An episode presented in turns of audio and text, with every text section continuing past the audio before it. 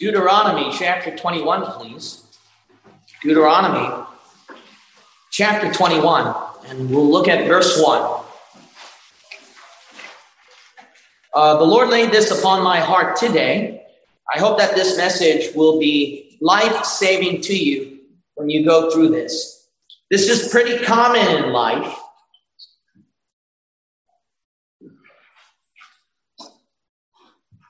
We are going to see what the Lord does when things go down, what he words it, a rough valley. A rough valley. It is inevitable in anybody's life. There is a rough valley, small, big, it doesn't matter, but there's something. It could even be something that you think is so petty as doing, trying to get some sort of passing grade in an exam or in a school class. It could be where you have a tense relationship in the home. Whatever it is, there's something rough that everybody goes through in life. Yeah.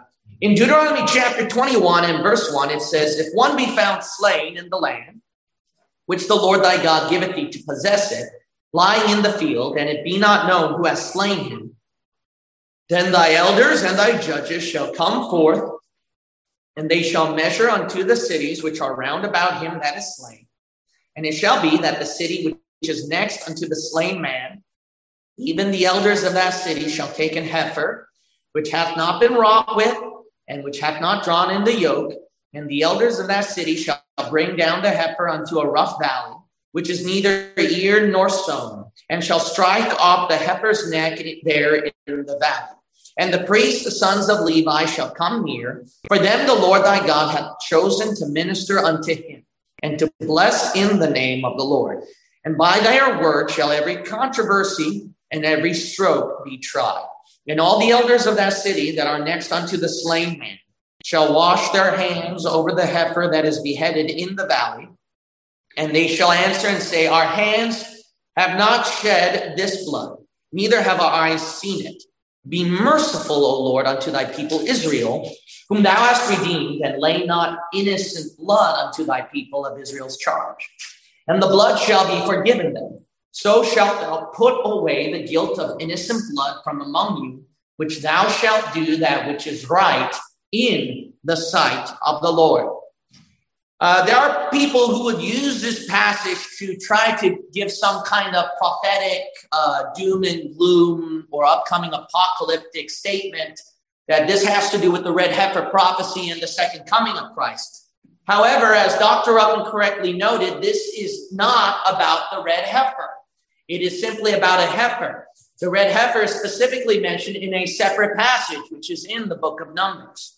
But what this passage does have something to do with the rapture, which is very interesting, is that it gives the formula of what the Jews can do where they have crucified their Messiah in the first centuries. And if they follow this routine, God could have forgiven that nation and sounded the rapture, believe it or not. So it is a very interesting chapter. Basically, it covers a portion as follows they see uh, somebody that is slain and they don't know who slain him. And when that slain body is around the cities, then they have to measure the cities and find out uh, who's the closest to it. Once they find those that are closest to it, then they get the elders of the city involved. And then they make sure that they take out a worthy heifer. And this heifer, this heifer should not have anything that's been used up or uh, been used to draw in the yoke. So it's got to be fresh and new. Then they have to take that heifer down a rough valley. And in that rough valley, they are supposed to behead that heifer, and blood should be shed.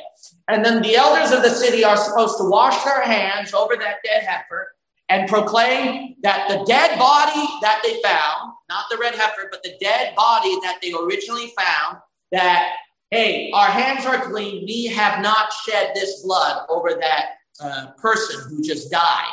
So then that heifer is basically like that atonement and that substitute over that dead body. Then they erase the guilt and the sin away from their nation. As I look at this passage, it has a lot of interesting connections on what happens in a rough valley. I've explained to you the whole ordeal, but we will go verse by verse and examine each thing about what happens in a rough valley that might be very helpful to you. The Christian life, when we go through our down moments, it is described as a valley. And I would like to talk about how rough that valley is that could be helpful to you. The title of my message is Rough Valley, Dead Ahead. Let's pray. Now, Father, as these people have prayed, and I'm going to pray myself, is that you'll fill within me the power of your spirit and the cleansing of your blood. You've never failed all this time, and you can use me again to preach for you. Will you please speak to these people, Father? Make this message help them in any rough moment they go through in life. In Jesus' name I pray. Amen. Uh, my first point is what happened in the rough valley what happened in the rough valley. If you look at verse 1, if one be found slain in the land, which the Lord thy God giveth thee to possess it, lying in the field, and it be not known who hath slain him. What happened? You'll notice that in the rough valley, that they're about to take the heifer and behead it. Beforehand, there should be a dead body. And when there's a dead body, they don't know what happened. And a lot of times you have to realize that rough valleys, the reason why they're dead ahead of you is because of something died, of something that died in your life. And when something died in your life, let me tell you something. It's literally what happened. There is no answer, there's no explanation. And I want to tell you something rough valleys in your life are not your fault. Let me repeat again. There are rough valleys in your life that are not your fault. True sin has consequence. True, there could be some bad things that happen because of your sin. But let's be honest, not every rough valley we go through is because of our fault. It could be true that God sends a trial along the way or a test along the way. And it could be at other times the devil just attacking you because you just made him upset. We can give all kinds of explanations, but let's be honest. When we go through rough valleys in life, there is not an explanation sometimes, if not most of the times. You can figure it out. You can rack your brain. It's because of my sin. It's because God's trying to do something better out of my life. It's because I'm going through a trial. God's testing me. Or the devil, I made the devil mad at me about something today. You can rack your brain all you want, but we're just going to come down to the point what happened? That's what you're going to end up in. What happened? And you will never figure it out. And God, notice in this passage, God does not satisfy the curiosity. He knows who murdered, He knows what happened to the dead body. I mean, couldn't the elders just ask, What happened here, Lord? We'll slay that murderer. But God says, No, I decide not to do that. Sometimes there are just things in life that you're not going to know. And you're going to wonder what happened. Yeah. You have to understand that the flesh is always unpredictable and it is very unstable. When the flesh is so unpredictable and unstable, you're just going to have a rough moment, even if you have a good day. Didn't you know that? Didn't you know that you can even go through a rough valley when there is no rough valley? What do I mean by that? There's nothing really bad that happens in your life. Everything's good. There is no rough valley. But then your flesh is so unpredictable, it's so unstable that all of a sudden it could just feel bad if it wants to. It's such a it's such an unpredictable, unstable thing. And you're just gonna have to admit that I'm gonna go through rough valleys, even if there are no rough valleys. Haven't you been like really soldier enough and man enough as a Christian and yeah, it's because it's your fault and it's because, you know, it's just your flesh and you just got to get over those feelings and you just got to march on for Jesus Christ. Well, that's fine and dandy. And I'm not uh, downing you for thinking like that. I think like that. I believe we should endure. I believe we should be soldier enough. I believe that we shouldn't be nitpicking and create our own bad moments.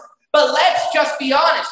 Flesh is so much the flesh. It is always the flesh. It is so weak that it's just going to sporadically come out, even though no matter how much you mentally prepare for it. Rough valleys happen. It's not just situations unexpectedly happen.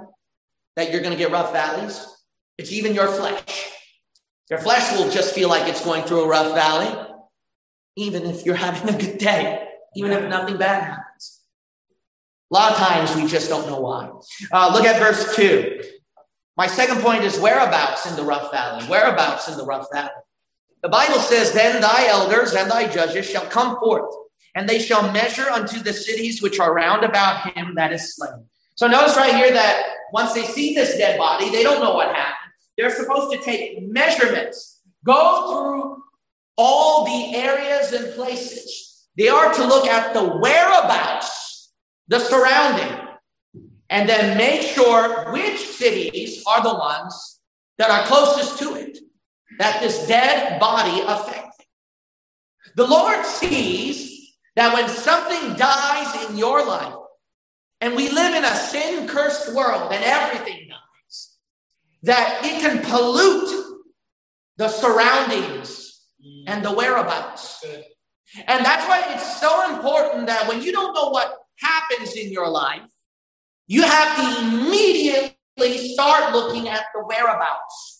You have to look at your surroundings and see where that dead thing is affecting. Something died inside you and you can't explain it, but you do know one thing it's affecting certain whereabouts. It's affecting your heart, it's affecting how you see things, it's affecting how you're thinking things, it's even affecting your belief, what you believe in. And that's why your faith shakes up. So you need to see the whereabouts of where that dead thing is affecting. It's my eyes, so I got to be careful with my, my eyes. It's my heart, I got to be careful with my heart. Could be you wake up with a bad mood and there's no explanation for it, but you do know one thing your mood is affected by that dead thing. And then once you know the specific whereabout that is affected, you stay on God. But a lot of times when something dies inside us, we're so busy trying to figure out why, why, why, why, why, rather than looking at the whereabouts, rather than looking in the area that the dead thing is affecting. If you were to look at the dead thing that is affecting your particular area, then you would go, okay, I got to watch out what I say. Because that dead thing's affecting my speech. So words are coming out that's discouraging the people around. I got to be careful what I say. I got to guard my tongue. That dead thing is affecting the way you think. And then your brain is coming up with all kinds of imaginations that's causing you more panic, more fear, and just making life even rougher. And you got to go, wait a minute, wait a minute. That dead thing's affecting my mind. I got to get my mind off of that. You got to find out the areas that's affecting. It could be your darkest fear as well. Sometimes rough valleys in your life, what they do is they find those areas, those whereabouts. And that dead thing will find that whereabout and then go inside the unconscious or the subconscious mindset and find that darkest fear and get it out. What you need to do is you need to discover that too. If that dead thing discovers it and pulls it up for you, without you knowing it, you'll never find that area to disinfect. You need to discover your darkest fear as well. You need to discover your loved ones that you're affecting with that dead thing. You're going to notice their reaction, their mood towards you, and you're going to realize that it's because of your attitude towards them. Why? Because that dead thing affected you where it now burdens your loved one. Imagine burdening, burdening your family member, your friend, the people in this church. You got to stay on guard. You got to find out where that dead thing is affecting your certain particular area. Your blessings as well. You know that? You can have a nice Thanksgiving, and it should be the day that you give thanks to the Lord and He bless you with so many things. But then that dead thing is affecting you, and it's robbing you of your blessing. That dead thing's infecting, it's affecting, infecting your blessing. You got to stop that and cling on to your blessing and say, You're not going to rob me on my blessing. I got too many good things from the Lord. Your walk with God could be infected if you're not careful because of that dead thing that affected you, you skip Bible reading and prayer without knowing. That's good. That's why you have to look at your whereabouts. If there is a rough valley that you're going through, you need to realize something died. I don't know why. Stop trying to figure out why. I just got to realize that something died and it's affecting somebody in my life. It's affecting something in my life. It's affecting my mood, my heart, and I got to stop. Yeah. That's what you do know. If you know that, then stop that. You can stop those things. You may not find out the reason why and stop that, but you know what you can do? You can stop what you do know. Yeah. The areas that are currently being infected. You can still save your family. You can still save your children. You can still save your testimony. You can still save your joy. Amen. You might have lost some things in life, and that might be your reason to go to a rough valley, but you still didn't lose those things that are unaffected, that are still intact. You need to rescue and save those things. Don't let that dead thing take those things away, too. Yeah. My third point worthy heifer in the rough valley. Worthy heifer in the rough valley. Look at verse 3. Notice, and it shall be that the city which is next unto the slain man, even the elders of that city, shall take in heifer, which hath not been wrought with, and which hath not drawn in the yoke. Notice that their substitute, uh, their substitute, their sacrifice that they should find to get rid of that dead issue is a heifer, and not just a heifer, it's a worthy heifer. Usually you'll find out in the Bible that when God wants a heifer, it's something that is unyoked. It has never toiled in or put in the labor, put on the yoke. God wants something fresh and new. Why? Because he wants the heifer to be untouched, not dabbled. When they start to put the yoke on that heifer, then that means somebody touched that heifer. Somebody put that heifer to work. And God wants it untouched. God wants it fresh, not dabbled with. In 1 Samuel chapter 6, verse 7, and Numbers chapter 19, verse 2, if you look at those two passages, it would show that the animal that does not put on the yoke is considered to be that worthy sacrifice that they're preparing. So it should be unyoked. It should be worthy, unblemished, fresh. Nobody dabbled with it. Now, let me tell you something. You have a Christian sacrifice, and you don't have to have a literal heifer. But your worthy sacrifice in Romans chapter 12 is your daily life. And the Bible says uh, your body's a living sacrifice, holy acceptable to God, which is your reasonable service. You are supposed to bring a worthy sacrifice to God that is not yoked by anything out there. But a lot of times there are some things that are yoked in your life. And when those things are your, yoked in your life, you can't give that up as a sacrifice to God. Remember in verse 4, they're supposed to take that sacrifice down a rough valley, right? When you go through a rough valley, you know what you're supposed to bring down with you? Your Christian sacrifice. That's good. Do you want to be saved in the rough valley? Do you want that dead thing not infect your life? You need a worthy sacrifice. You need a worthy heifer, and that is your own life. I know you don't like it, but the Bible says your body's a living sacrifice. God says the temple of God is holy, which temple ye are. Nobody likes that, but that's the sacrifice. And that's the worthy sacrifice that can help you, that can substitute in your behalf when you go down the rough valley. You might say, really, it always works. Complete surrender on the altar and a sacrifice for Jesus Christ always rescues you. It always saves your life. It takes care of a problem whenever you go down a rough valley. Amen. To go down a rough valley without any sacrifice, that's why you're killing yourself. That's why you're bitter. That's why you're suffering. That's why you're hurting. And that's why the complaint arises. You cannot survive without sacrifice in a rough valley. You need to take that worthy sacrifice down with you in a rough valley. And you need to give it to God. But you know what the problem is nowadays? You thought that was the preaching. No, that wasn't the preaching part.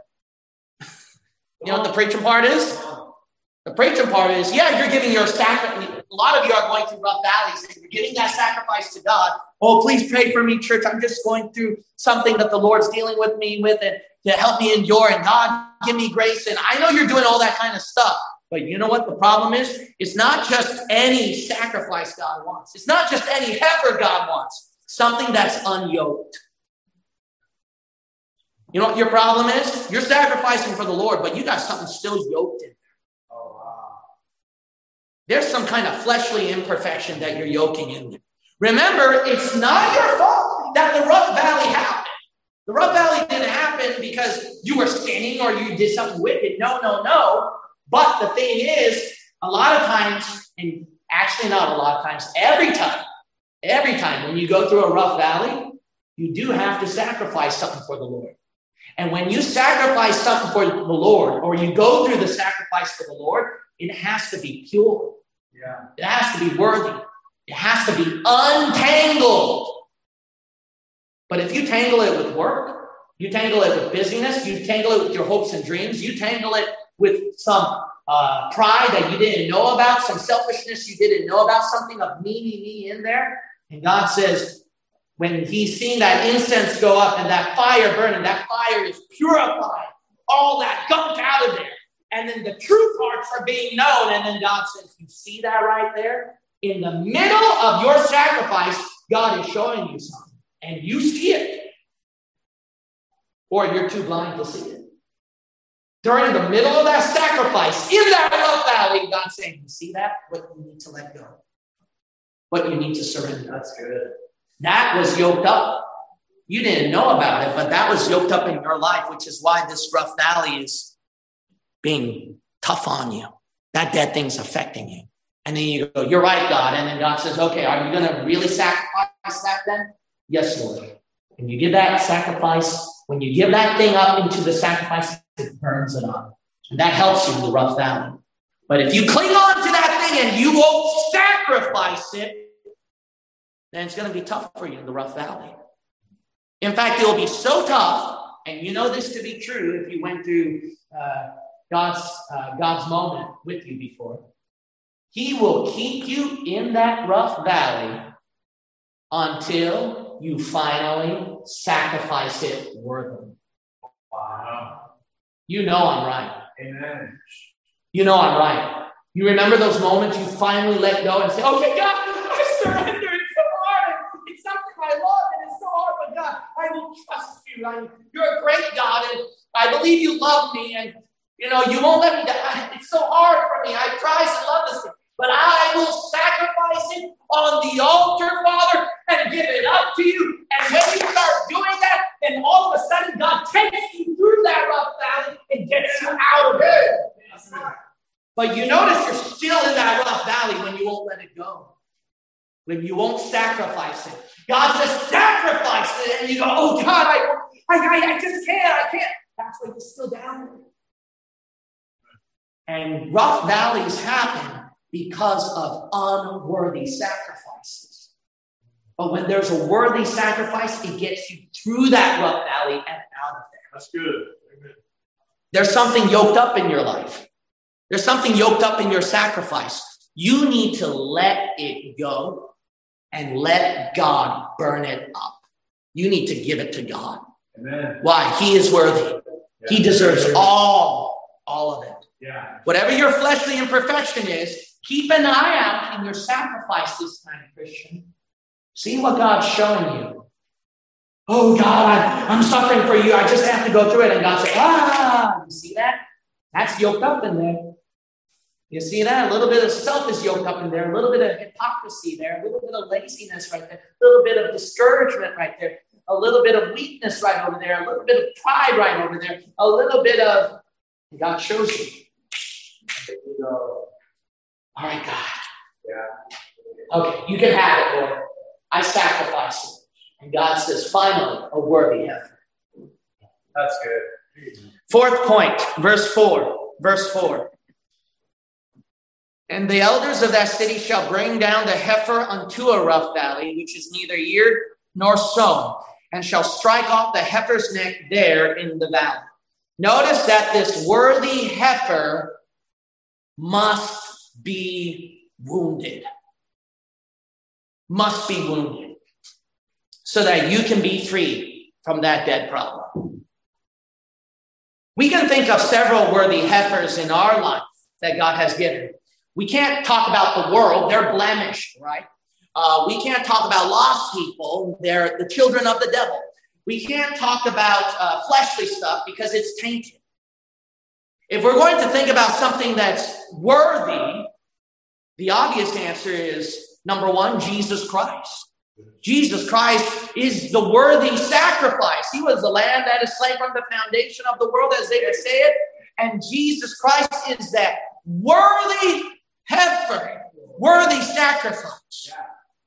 Now think about it. Had he never died for you on the cross, how would you do with your problem right now? How are you going to go through your rough valley right now if Jesus never died for you? But in that rough valley you're going through, you can use Jesus as your calling card. You can pray to him. You can claim his promise that all things work together for good. You have the hope that even if you're miserable now, you have a reward up there in heaven for eternity that will pay back all the years of pain that you're going to even soon forget about the pain get to heaven. That's that hope. But what if Jesus never died? What if Jesus never got wounded on your behalf? You'd be in the rough valley. You know what you need to know? Somebody worthy has to suffer, Yeah. has to be wounded in your place so that you can go through the rough valley. Wow. Thank you, Lord. Now that's hard to understand. Don't take your salvation lightly when you go through the rough valley. Remember this that Holy Spirit of God inside you can still be grieved by your sin. Not only that, the Holy Spirit can even empathize. Jesus Christ can feel your infirmities.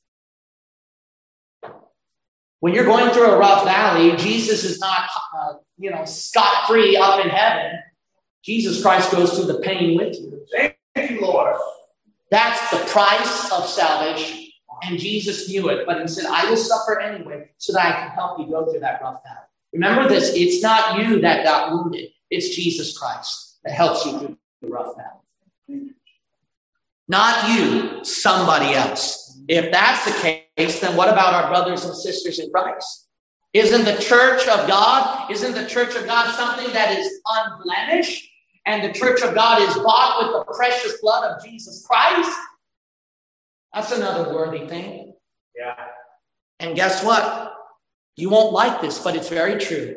Swallow up your pride and thank that brother and sister in Christ who went through sleepless nights praying for you, Oh, yeah. caring about you, Oh, yeah.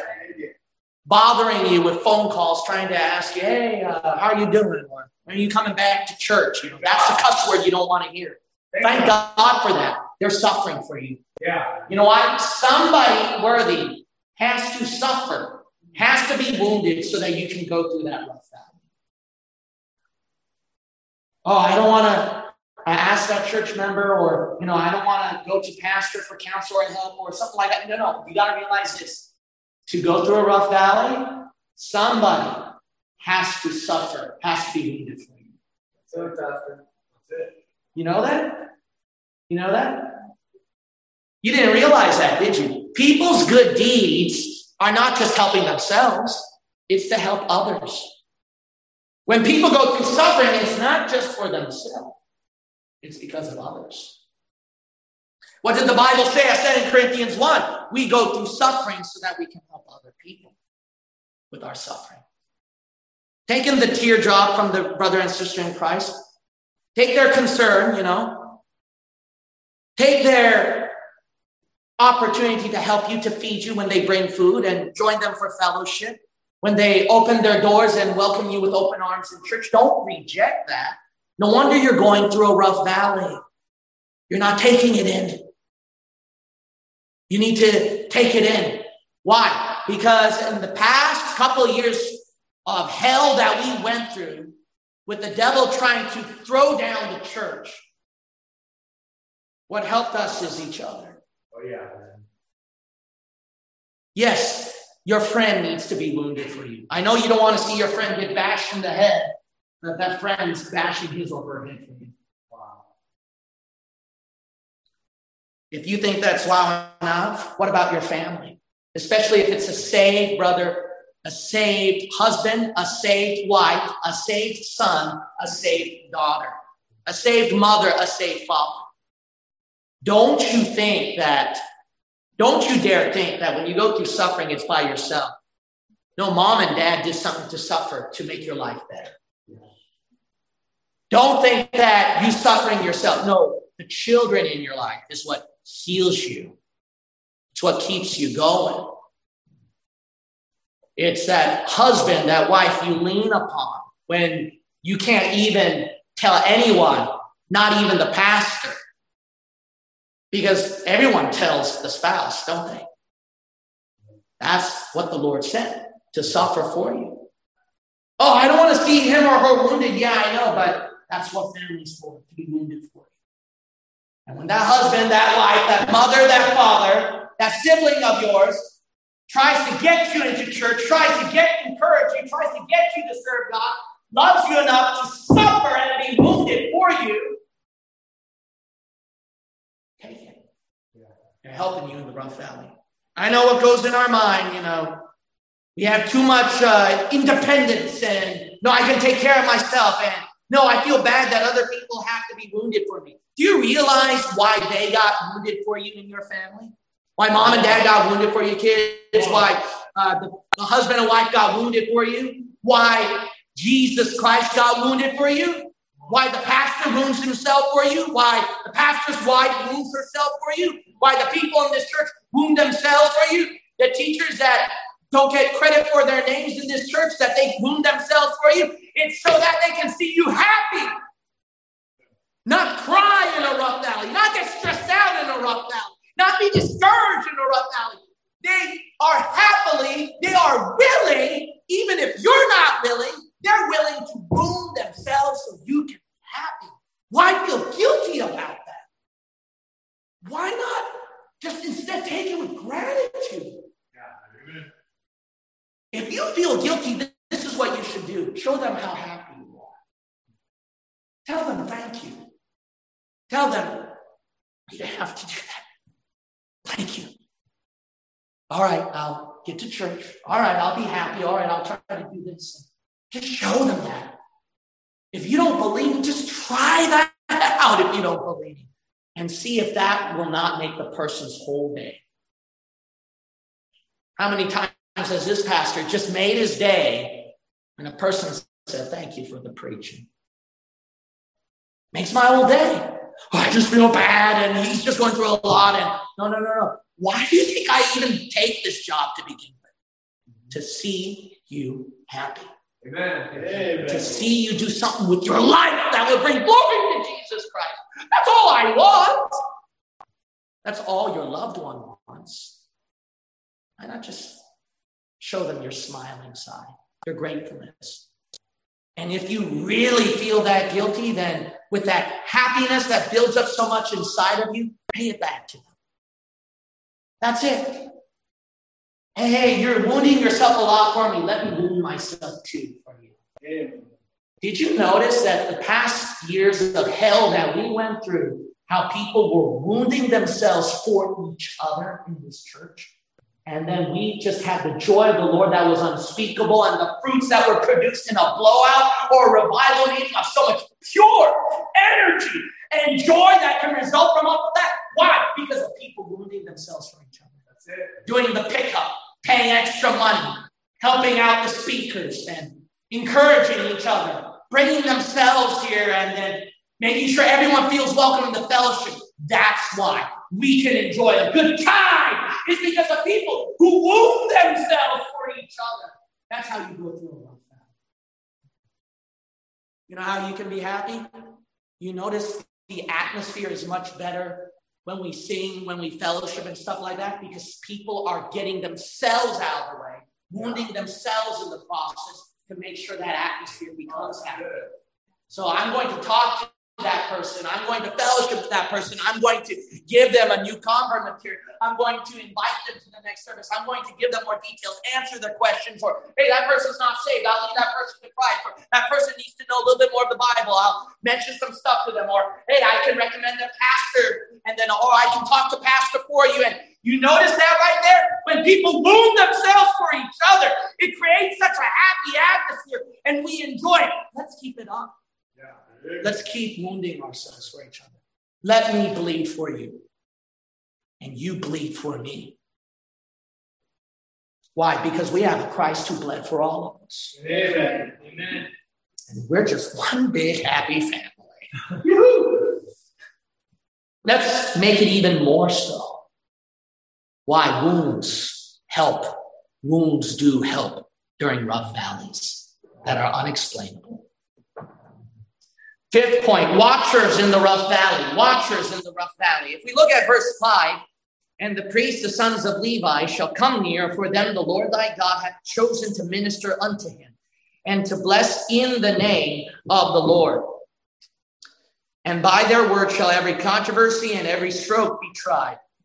Notice that these priests, the ones God chose to minister to the people, they're watching for the city they're like watchers, protectors, guardians for the city.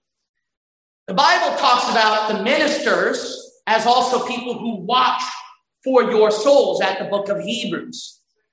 In order to go through rough valleys, watchers are more than necessary than ever before. You'll notice right here, it's because of them shall every, their word and every controversy, every stroke be tried. Basically, you can see God's hand is on them that God's blessing is on them. If I were you, I want to be near that watcher of the Lord so I can squeeze out any ounce of blessing that might surround that watcher of God. Elisha surrounded himself with Elijah. He didn't care. He was just a foot washer for Elijah. He knew that he had something. He knew he had something real. He wanted to get that blessing from that man of God. As a matter of fact, he even knew that, hey, I want a double portion of what you got.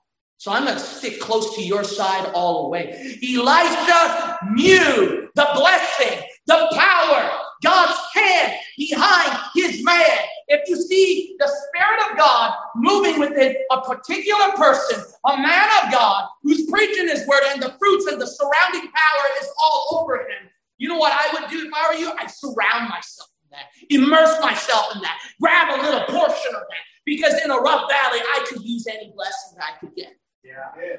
You know what I had to do? I had to grab any blessing from any man of God I'm not my own man of God. I had to seek, seek out other watchers in my life, take in their good advice, take even their rebuke. take in anything good from them. And it made me what I am today. And I have a compilation of the blessings of God because all of them were taken by multitude of watchers in my life. I cannot get my own blessing, grab my own thing. No, I need it from those watchers.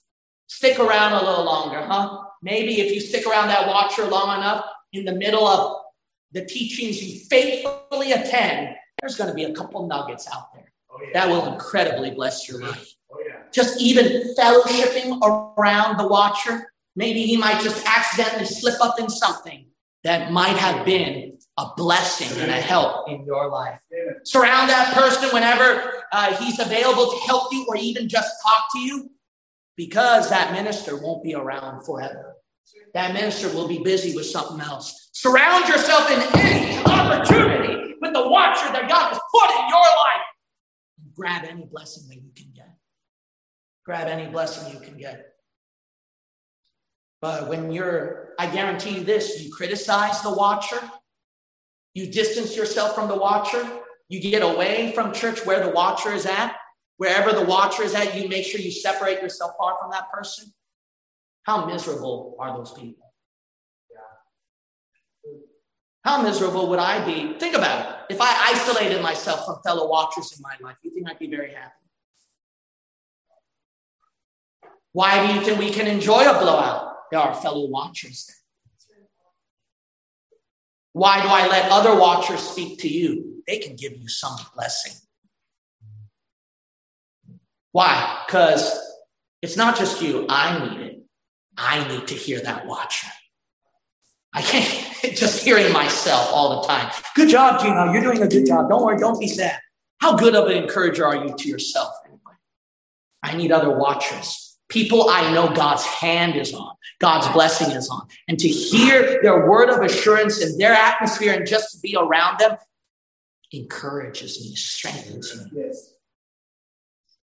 My sixth point is washing in the rough valley. Washing in the rough valley. Go to verse six.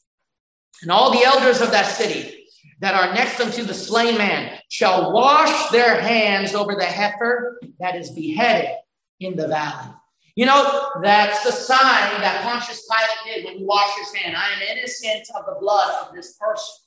And what God wanted those elders to do is to do the same thing. Basically, I am innocent of the slain man. We have nothing to do with it. It's not our fault. And what they do is they, it's like as if it's picturing the washing that the problem is washed away off of them. It's not on them. Let me tell you something. What will help you immensely when you go through rough valleys and they are unexplainable and they cannot be attributed to your fault, to your sin, or you can't find an answer for it? God's trial on you, the devil's attack. You can't find an answer. You need to just realize it's not your fault.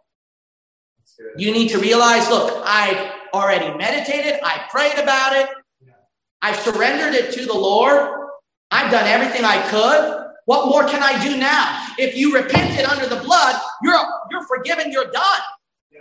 Stop trying to figure out every other sin in the book. Wash it, wash your hands and say, I'm clean. But that problem is there. Let it wash off. It'll wash off.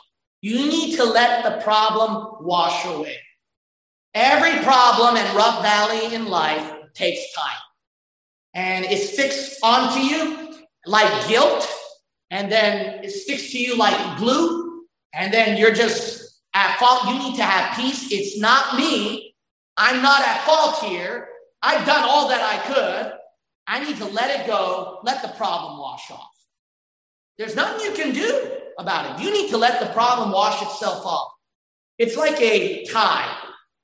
A tie can, uh, once it comes in, onto that sandy side. The sandy side, you can make it bumpy and with bumps and then hills and then mounds, and you can make it not flat. But that tide, immediately once it goes over that sand, it smooths it all out, all that rough parts, and turns it smooth and flat.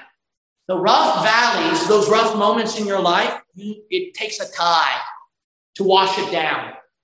And then it's that tide after tide that those rough things finally shrink and go away. But when, you, when that tide comes, it takes waiting. There are days that a tide won't come, and you're waiting for that tide. That's what it is. You just need to let the tide come. The rough patch, just leave it alone in that sand, huh? Let the tide wash it off. It will wash away. It will, guaranteed, because that tide's coming. And it has to flatten it. But you need to wait. You need to give it time. The rough things take healing, and healing takes time. Let the problem wash away. Let it go. You wash your hands, you're clean, move on. Seventh point words in the rough valley. Words in the rough valley. Look at verse 7. And they shall answer and say, Our hands have not shed this blood neither have our eyes seen it. They are supposed to say the words while they're in that rough valley that my hands did not shed the blood, my eyes did not see the blood. What you need to understand is with certain parts of your body or your flesh, it is always unstable, unpredictable, and it always creates the problem. And you need to pronounce the words whenever the eyes are affected by the dead thing and it causes you a rough tension and worry and fear. You need to tell your eyes, my eyes have not seen it, my eyes will not look at it. My eyes are set on Jesus Christ. You need to say those words. Why? Because you're too dumb that you need to say the words. A lot of things are in you. Oh, I say in my heart and stuff like you need to firmly say it where you can know it clearly. You need to, if those hands are the problem that are being affected by the dead thing in your life, and those hands always gets nervous and tense, so it has to do something. So then, God forbid that you take a bottle. God forbid you use those hands to take in a puff of smoke. God forbid you use these hands for sin. Body parts only increase the depression. And you need to tell your hands, you need to tell those body parts, my hands will not touch sin. My hands will hold the word of God so I can read it. You need to tell yourself that. When that heart is beating a thousand miles per hour, and then all that feelings of anger, anger and fear and discouragement pump out. You need to tell that heart, my heart will not beat for fear. My heart will love the Lord. You need to say, you need to declare those words in the rough valley. Because certain body parts are being affected by that dead thing, and it's giving you a rough valley. So you need to tell yourself when you're driving to work, driving back to home, I will not fear. I will not panic. My eyes will not see sin. My mind will not think sin. My mouth will not say sin. My feet will not go to sin. You will go to my feet will go to church. My eyes will be set on that book. My mind will be quoting memory verses. My hands will be passing out tracts. I need to do something with this body part that will not look upon that dead thing that's giving me a rough valley and a rough time. Instead, I will use that part of my body for the glory of God, something positive in my life, something that can give me joy. Amen. Amen. Uh, my hand's got to hold something. My hand's got to hold something. No, don't hold a cigarette. Hold a golf club. Go out golfing then. Amen. My hands will hold a golf club. Something, man, with that body part that only increases your depression. Remember the second point that dead thing, you have to discover where that dead thing is affecting certain whereabouts in your life. And you need to guard that whereabout. Once you find it, you need to give a statement. That area in my life will not surrender to the devil. Verse 8, verse 8. Wickedness in the rough valley. Look at verse 8. Be merciful, O Lord, unto thy people Israel, whom thou hast redeemed, and lay not innocent blood unto thy people of Israel's charge, and the blood shall be forgiven them. Now, notice that God still sees wickedness involved. The people are not at fault. The people aren't the wicked ones. But God still sees wickedness involved. You know what will be eye opening to you? It may not be your wickedness that you're going through a rough valley, it could be somebody else's wickedness. Do you realize that? You can do everything right by the book, but why can't I enjoy a good family life? Why can't I enjoy a good church life? Why can't I enjoy a good work environment? Why can't I enjoy living in the city? Simple, because you're not the one wicked, somebody else is wicked. That's why you're going through a rough valley. That's good. That's good. So, what do you need to do? When you sacrifice, and then you already pled the blood, you already repented, you already have a clean slate, and there's nothing you can do, but you're still going through a rough valley it's because of somebody else's sin. Remember, sin does not only affect that person, it affects others surrounding that person. You know what you need to do? Father, be merciful to that person. Forgive that person. You need to do that. Why? You don't want God to forgive that person? That's good. You don't want God to be merciful to that person? You want God to make sure that the person pays the price of sin, where he not only gets infected, but you too? That's good.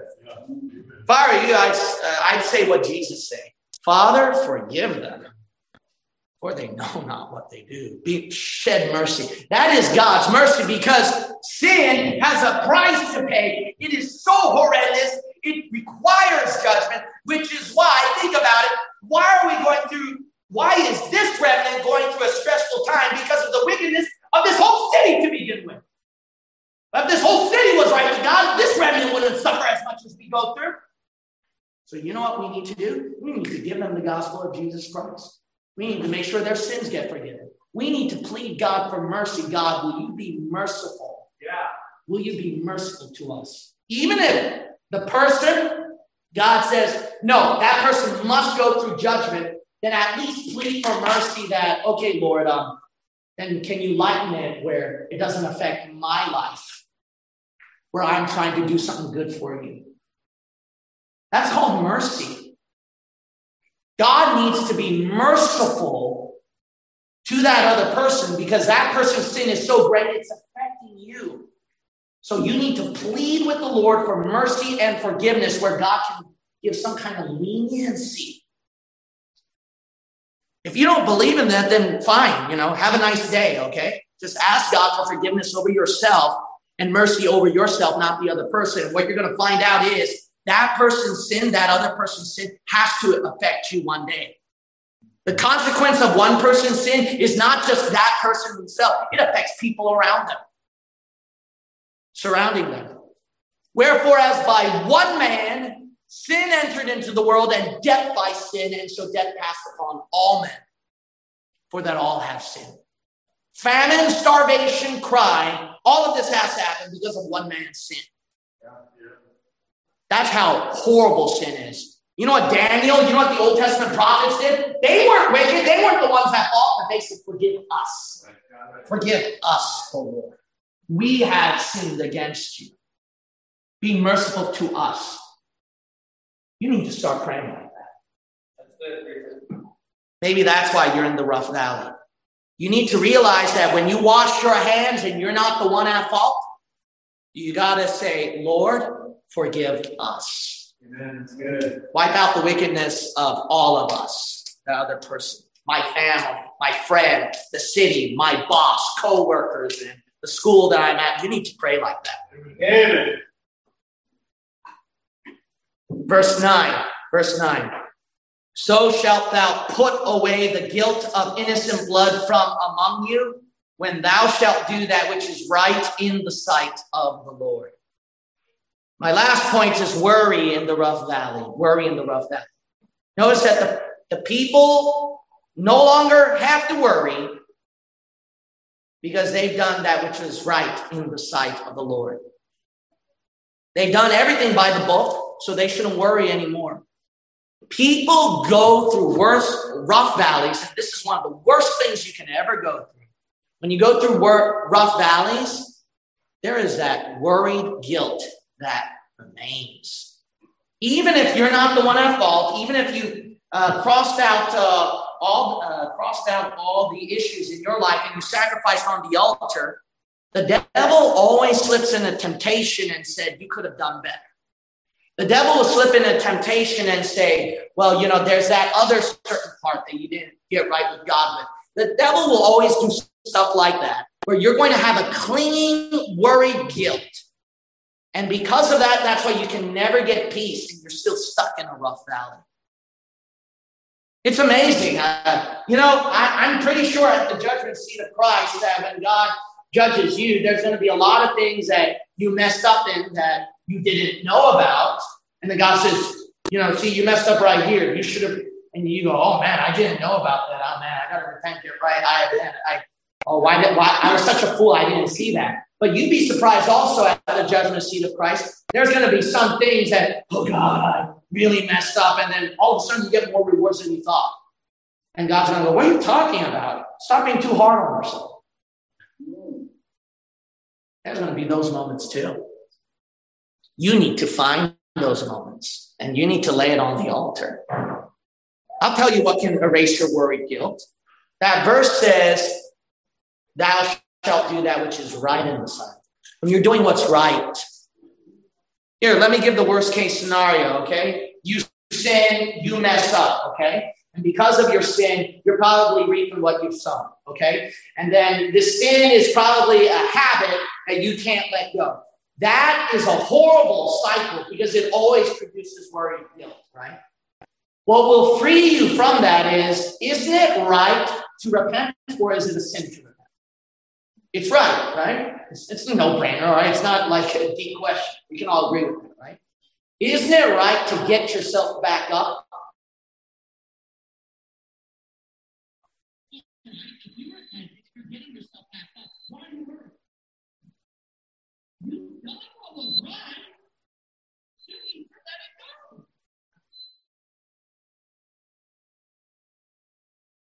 really uh, get right hard enough or no, no, no, no, no, no, no. If you repent, you're doing what's right. If you get back up, you're doing what's right. Why not just focus on that and that way you can get peace when you come back to church and serve God. Amen. But when you keep thinking about, I'm going to sin again, I'm going to sin again, I'm going to mess up again. See, obviously, then you get worried guilt. But you don't get any worried guilt if you think about restoration, if you think about serving God, if you think about repentance, that God will forgive you if you confess it. That worry guilt is gone. Focus on what you're doing right, not what you're doing wrong. Yeah. You need to focus on what you're doing right. Amen. When you do that, you need to change that mentality. The mentality of that cycle that you're going through is not, I messed up again, I messed up again, I messed up again, but rather that I got myself back. I repented under the blood. It keeps you more at peace. That's how you can get yourself out in a rough valley. You need to get out of that rough valley by focusing on the things you're doing right for the Lord, not on the things that you're doing wrong. When you keep looking at that cycle, you keep digging deeper into the rough valley. Let me tell you something, man. If you already surrendered it under the blood, God will help you. God will give you grace. God will pull you through, even through the hardships in life. And some moments where He might have to chastise you, but His chastisement is to make you more holy, not more simple, not stuck in a trap and cycle. You need to let go and let God, and then finally get out of that rough valley. Huh? Get out of that rough valley. There's a rough valley dead ahead of you. And a lot of you have been carrying that unconscious or conscious worry all the time, and you can't let it go. And that's eating you up. It's about time that you let it go.